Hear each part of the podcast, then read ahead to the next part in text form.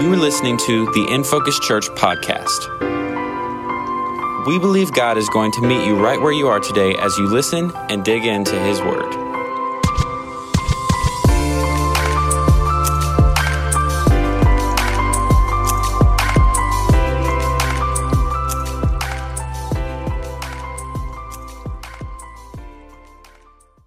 Let's pray before we get into the word today. Father, we're just grateful.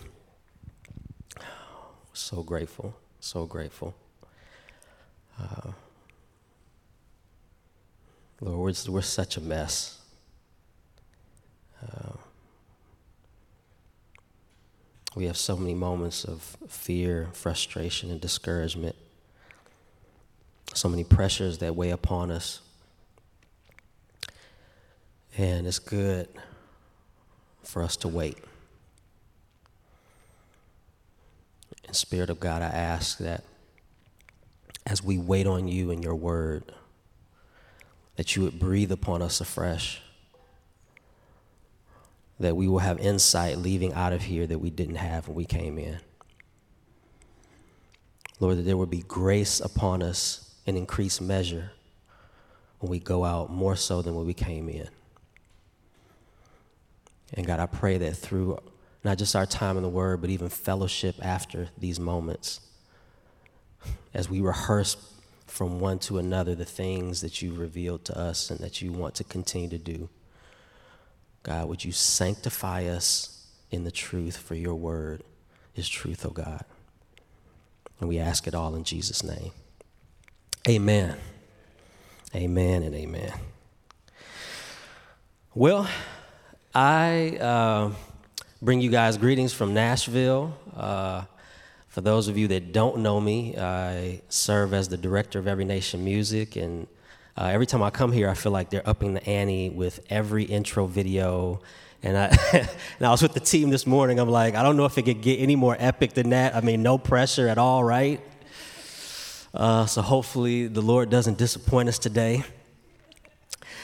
Um, but as I prayed and thought about what to share with you guys today, I really had a unique burden from the Lord to speak on somewhat of a familiar topic from a familiar passage of Scripture. But before I get into that, I want you guys to, if you could put that slide up.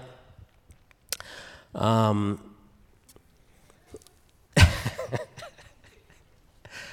I hear some chuckles in the room because if you've sat on any Christmas morning and happened to turn on TBS, you know that this is Ralphie.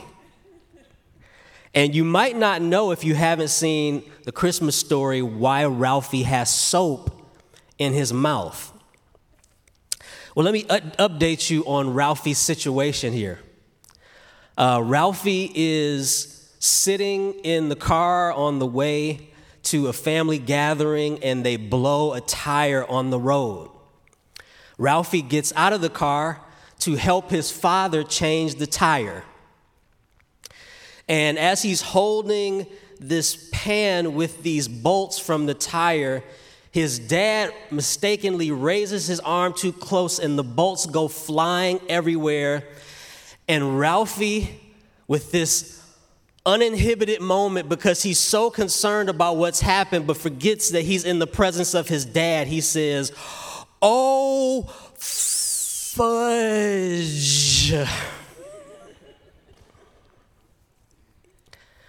Only, and I'm reading from the actual excerpt from the movie, only, this is Ralphie's words, only I did not say fudge. I said the word, the big one, the queen mother of dirty words, the F dash dash dash word.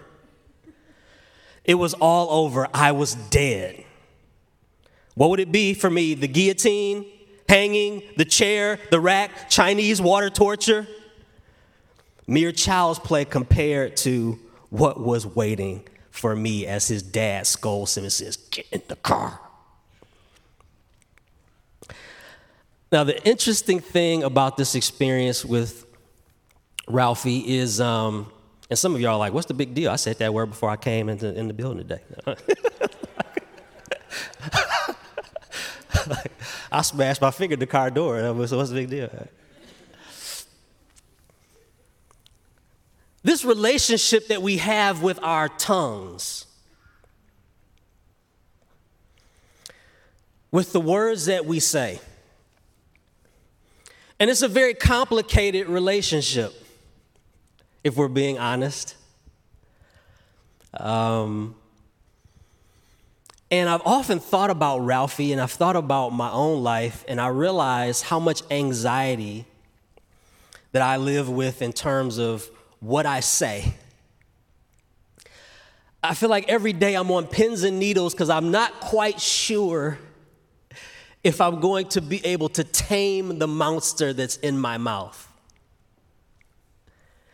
And that is the anxiety that Ralphie had. I'm sure that that's an anxiety sometimes that you carry. But here's the thing dealing with how we communicate or what we say or the power of our tongue, is it really an issue of just taboo? I don't want to say the wrong thing, you know, because mama said. I don't want to say the wrong thing because daddy said, because grandmama said, because pastor said you ain't supposed to use those kind of dirty words. I don't want to disappoint pastor. Is that really what's at stake? Or is there something more to this? Is God trying to reorient us in such a way where we understand the true potential of the tongue. And we're going to read a passage of scripture in the book of James, chapter 3, which is going to help us to understand, to get a grasp of the tongue's potential. In James chapter 3, and I'm going to start reading at verse 2, it says, For we all stumble in many ways. And if anyone does not stumble in what he says, he is a perfect man or woman able also to bridle his whole body or her own body. If we put bits into the mouths of horses so that they obey us, we guide their whole bodies as well.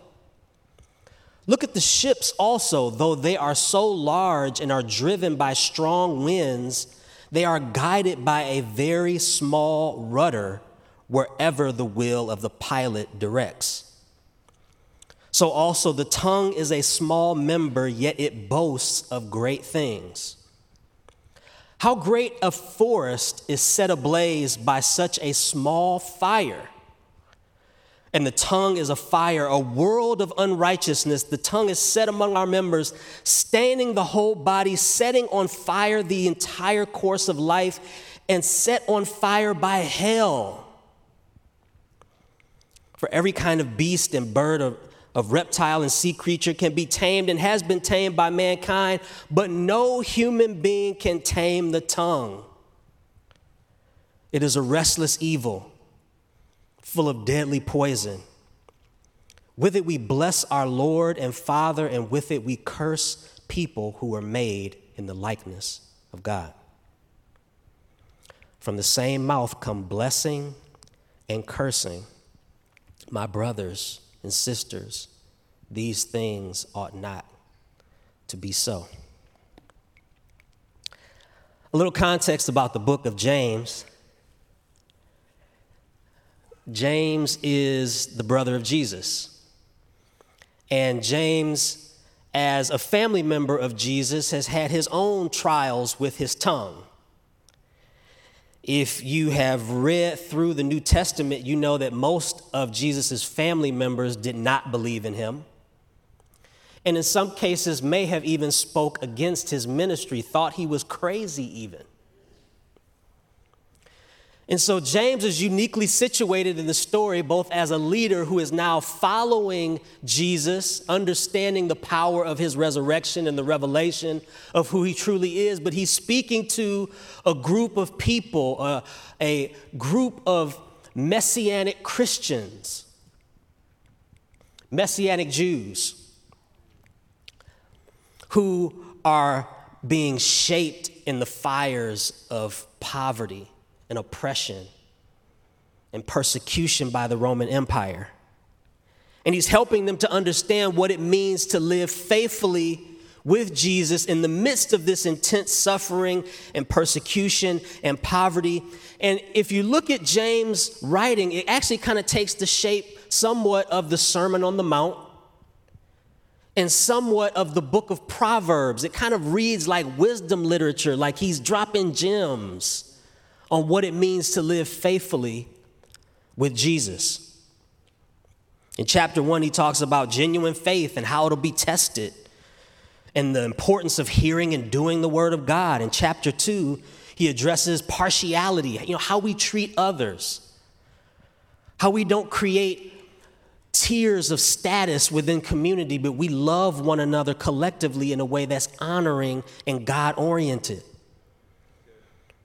And that regardless of our status, we all have this life to live out both in faith and works. And then we get to chapter three, where our text is, and I believe that this chapter is where the book finds its hinge, much like a door is connected to the house. And as we read chap, I mean, chapter 3, verses 2 through 10, there are a few things that really stood out to me. He talks about our tongues, and you see right away in verses 2 through 4, he sets up this contrast where we can understand that the tongue can either be a vehicle of destruction or of direction. A vehicle of destruction or direction. For we stumble in many ways, and if anyone does not stumble in what he says, he is a perfect man or woman, meaning whole, meaning complete, able also to bridle his or her own body. And if we put bits in mouths of horses, now he's giving this example or analogy of this frequently used means of transportation in the ancient world, a horse. And then he gives another example of a large ship. Now, speaking to this group of people, you got to understand they're in poverty.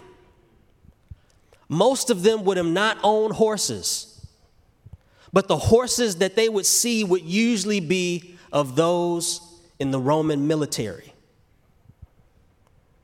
These incredibly powerful, noble, regal means of transportation, and he's drawing this parallel to the tongue. That there's something important, something powerful, something notable about the tongue, but it needs a bit just like a horse needs that thing in its mouth in order to attach the reins to give it direction. There's something that needs to be bridled in us. In the same way, he makes that parallel of a large ship, and these large Roman warships had these little tiny oars. Sometimes they had whole rows of them, but it wasn't like our speedboats of the modern day. Big ships with little instruments to row and the winds are blowing, tossing the boat to and fro on the waters. And so you have to understand every movement of that little oar is life or death.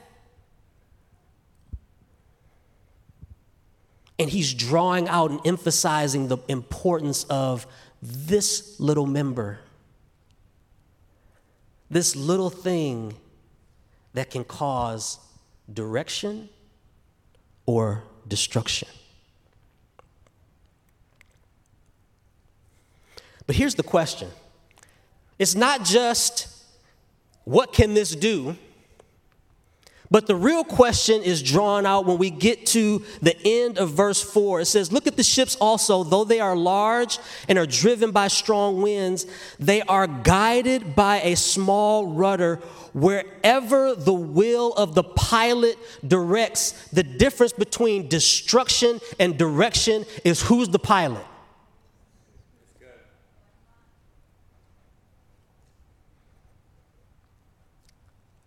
Who's the pilot of your mouth?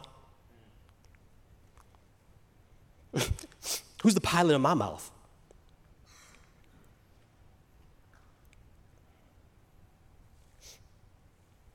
Who's the pilot? I have very little confidence that I'm able to direct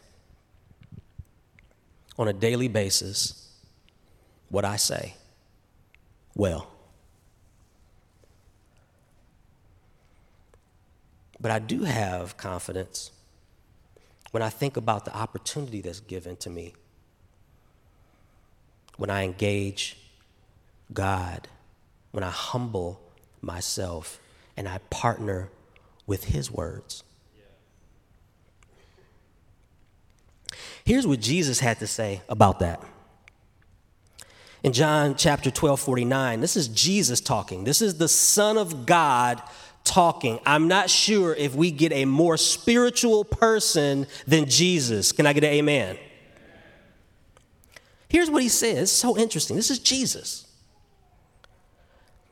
For I have not spoken on my own authority, but you're Jesus. You're the Son of God. I've not spoken on my own authority, but the Father who sent me has himself given me a commandment what to say and what to speak. So even Jesus modeled for us who's the pilot.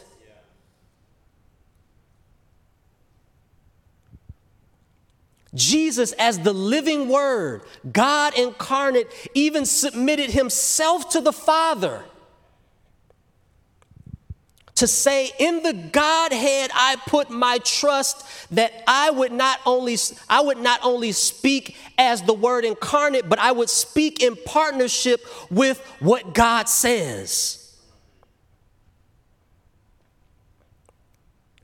Far be it from me to try to be more spiritual than jesus.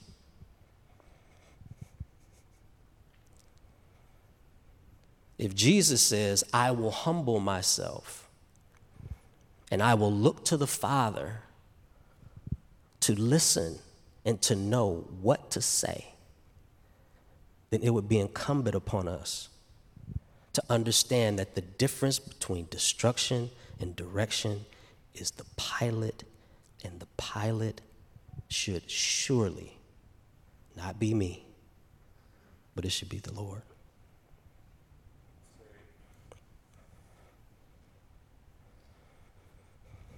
verses 5 through 7. So, our tongue can either be a vehicle of destruction or direction, but it also can be a fire or it can be fertilizer.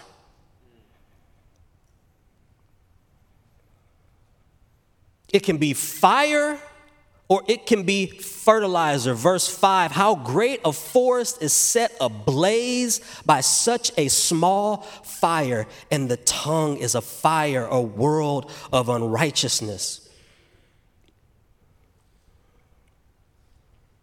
Some theologians say, as I was studying this, that based upon the grammatical structure of the original language, that is basically saying that the tongue gives full expression to all of the evil in the world.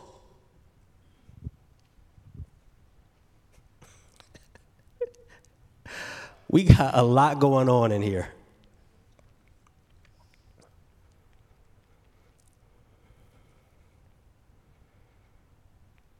But getting to this concept of fertilizer is interesting because if you notice in verse, um, just after verse 5, it kind of shifts and it starts to talk about for every kind of beast and bird and reptile and sea creature, but also makes reference to trees and a forest. That those details kind of sound familiar, almost kind of sounds like a garden. Where do we hear about a garden?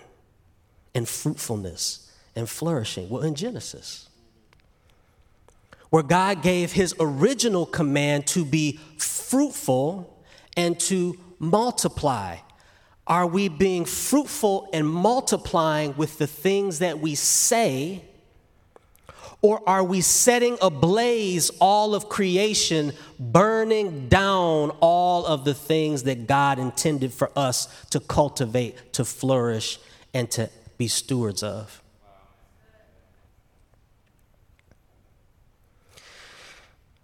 You know, thinking about this concept of flourishing and fertilizing, uh, probably four or five years ago, um, we, we, look, the Gray family, we, we are not green thumb people, okay? All right, like, if we plant something, it's gonna die. Okay, we, we, tr- we try, there's lots of times we go out there and we get really like, yeah, we're gonna do this, and we're gonna go out there and we're gonna till the beds and we're gonna get all the stuff and we're gonna put the things in the ground and, and we're gonna water them, and that lasts for about three days, and then a heat wave comes and it's dead. Somebody say amen. Hallelujah. So that's who we are. And, and the same was true of our grass. And we had neighbors across the street, and we're looking at their grass. It's all lush, and they're laying on it, rolling around like carpet, and they're playing with their grandbabies, and there's no animals or ticks or anything. They're just rubbing their hair in the grass, and this grass is wonderful. Our grass is brown and dead, and weeds as tall as your knees. So we said, we're going to do something about this. And we dialed up a phone number, and this guy said, We're going to come out and we're going to spray it and kill it, and we're going to start all over. And he came, he sprayed it and killed it, and there was more weeds than we ever had. And we said, What's wrong with you? We spent all this money. You came out here, you killed our grass, and there's twice as many weeds. You clearly don't know what you're doing. This was a scam. I want my money back.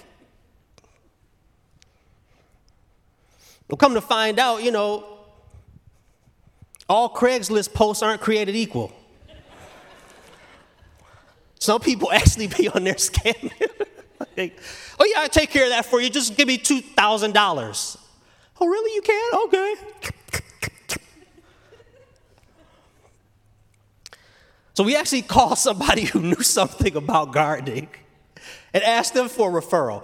And here's what was so interesting when he came out. He looked at our grass and he said, Oh, so I see what you guys did. You guys thought that by killing it, something good will come back. He said, But the thing about grass is the only way that you're going to deal with the weeds is if you plant more healthy grass.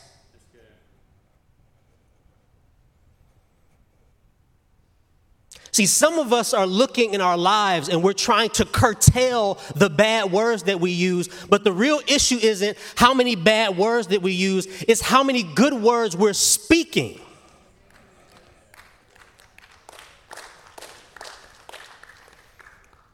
That God has done a work in us where we should be overseeding our lives with His goodness.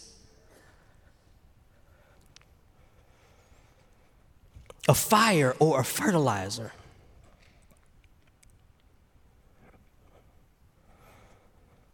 Proverbs says in 18, 20, 21, from the fruit of a man or woman's mouth, his or her stomach is satisfied. He or she is satisfied by the yield of their lips.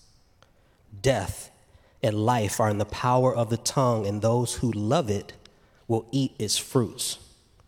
Jesus said it this way the good person, out of the good treasure of his heart, produces good, and the evil person, out of the evil treasure, produces evil, for out of the abundance of the heart, his or her mouth speaks.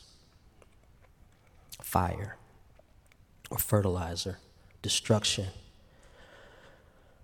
or direction, or blasphemy or blessing blasphemy or blessing.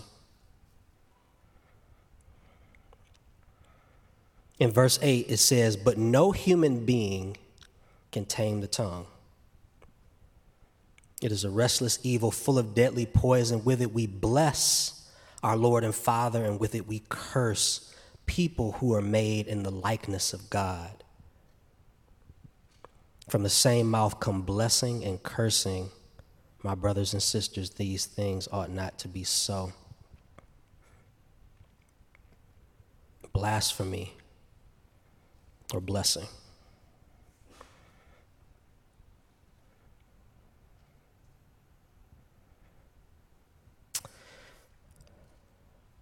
The most poignant part of the story that I can think of where there was blessing and cursing happening in the most intense way possible is on the hill of Golgotha. The crowds have been mocking Jesus. The Romans have been cursing and mocking Jesus. And as Jesus is having some of the worst abuse heaped upon him as he hangs from the cross with his body marred and bloody and in excruciating pain, he looks down in the midst of the cursing and he says, Father, forgive them because they don't know what they're doing. He speaks a word of blessing in the midst of some of the most intense cursing this world has ever known.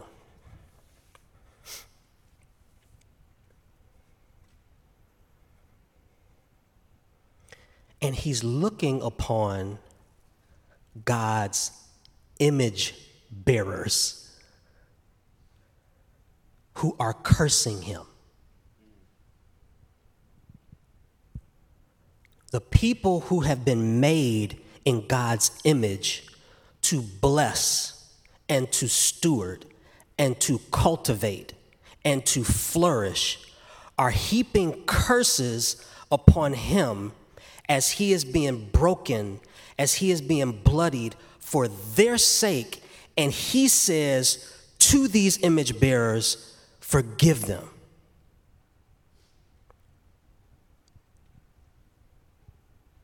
He is practicing what he has preached earlier in the Sermon on the Mount when he says, Bless those who curse you and pray for those who abuse you.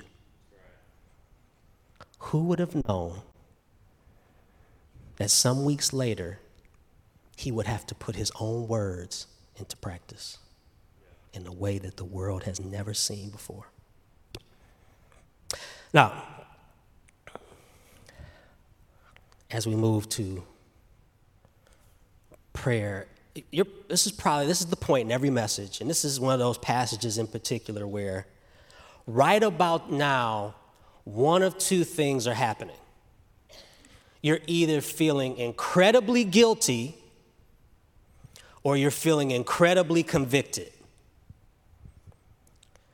Guilt for those who, out of their own strength, have tried to live up to these standards religiously, and there is actually no hope of you doing it because you don't have the power to accomplish God's purposes.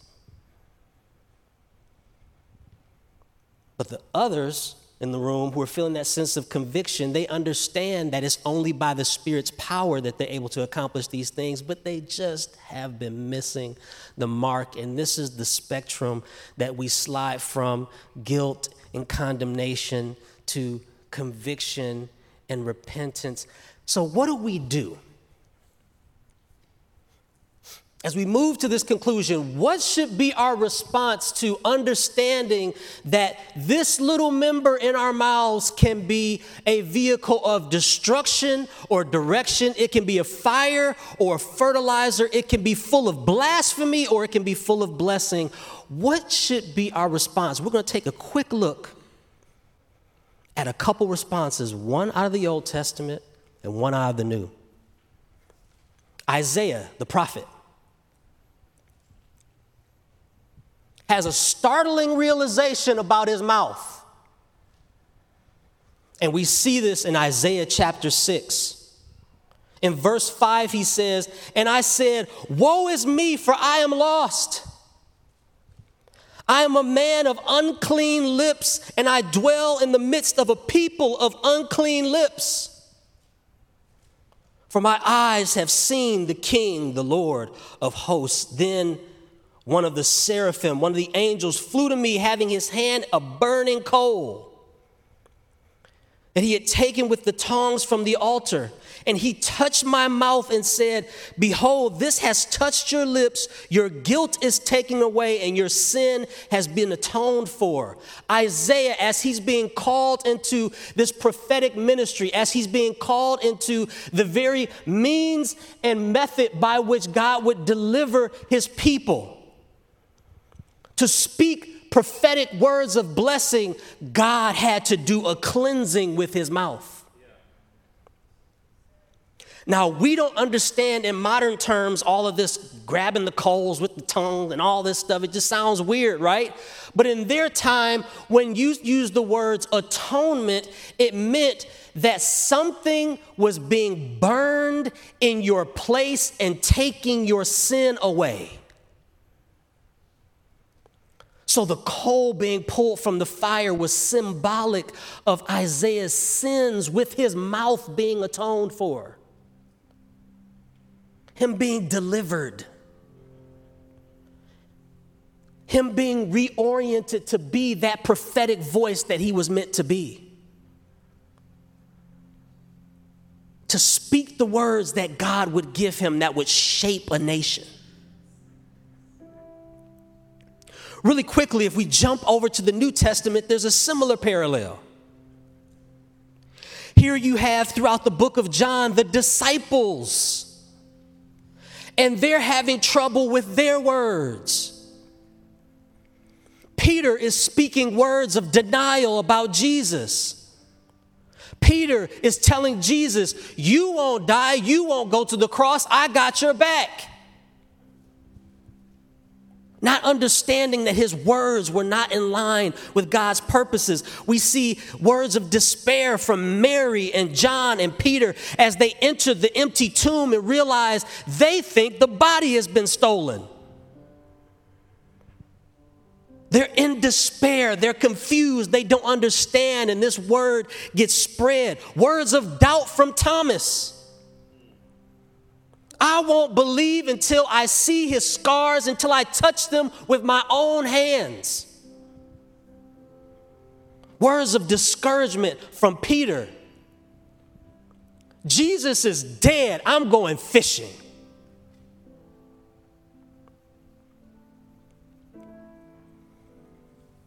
Oh, but what they didn't know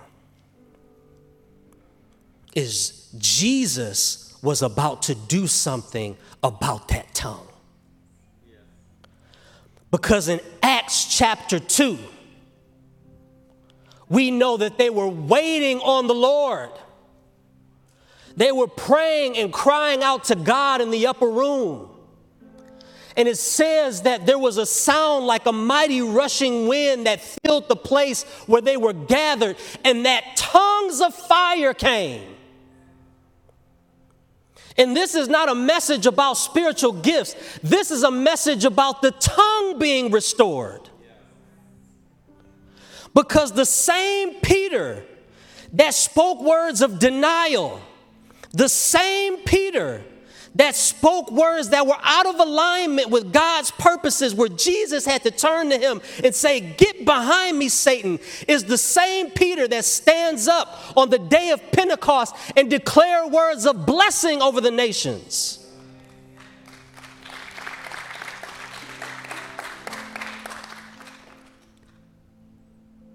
Something shifts in God's people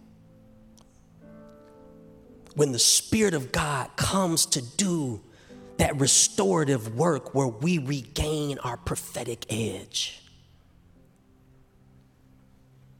Where we have the understanding and also the power by the Spirit to speak the words of blessing that He always intended for us to speak. And you can read all throughout Acts that these people who were dis- in despair, that were in discouragement, that were cowardly, that were broken, that had no hope, suddenly become these ambassadors who were preaching the gospel, ambassadors who were speaking words of wholeness and healing, ambassadors who were praying and saying, The kingdom of God come on earth as it is in heaven, people who are praying that the dead would be raised and they're lifted up. So there's something that happens in the mouth when God becomes the pilot. And that wasn't just for them,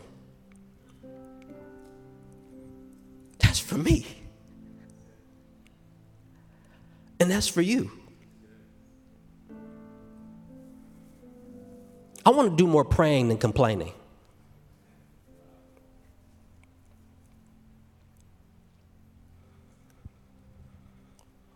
I want to do more prophesying than commiserating. I want to see more healing than I see words of death being spoken over situations. You have been listening to the In Focus Church podcast. We hope God met you right where you're at today. Be sure to like, subscribe, and leave a rating wherever you're listening from, and visit infocuschurch.org for more on all that's going on in the life of our church.